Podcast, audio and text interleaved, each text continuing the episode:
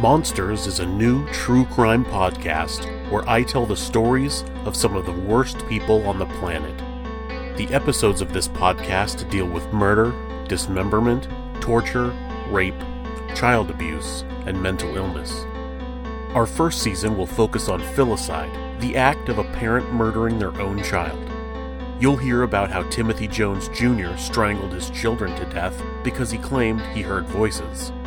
How Susan Smith strapped her two sons in the backseat of her car and rolled it into a lake. How Elaine Campione drowned her two daughters so her ex-husband wouldn't get custody of them. How Tiffany Moss starved her stepdaughter to death before burning her body. These are stories of monsters who ended the lives of children based on their own selfishness. Please turn back while you still can. Listener discretion is advised. The debut episode will be available on September seventh, twenty twenty, on Apple Podcasts.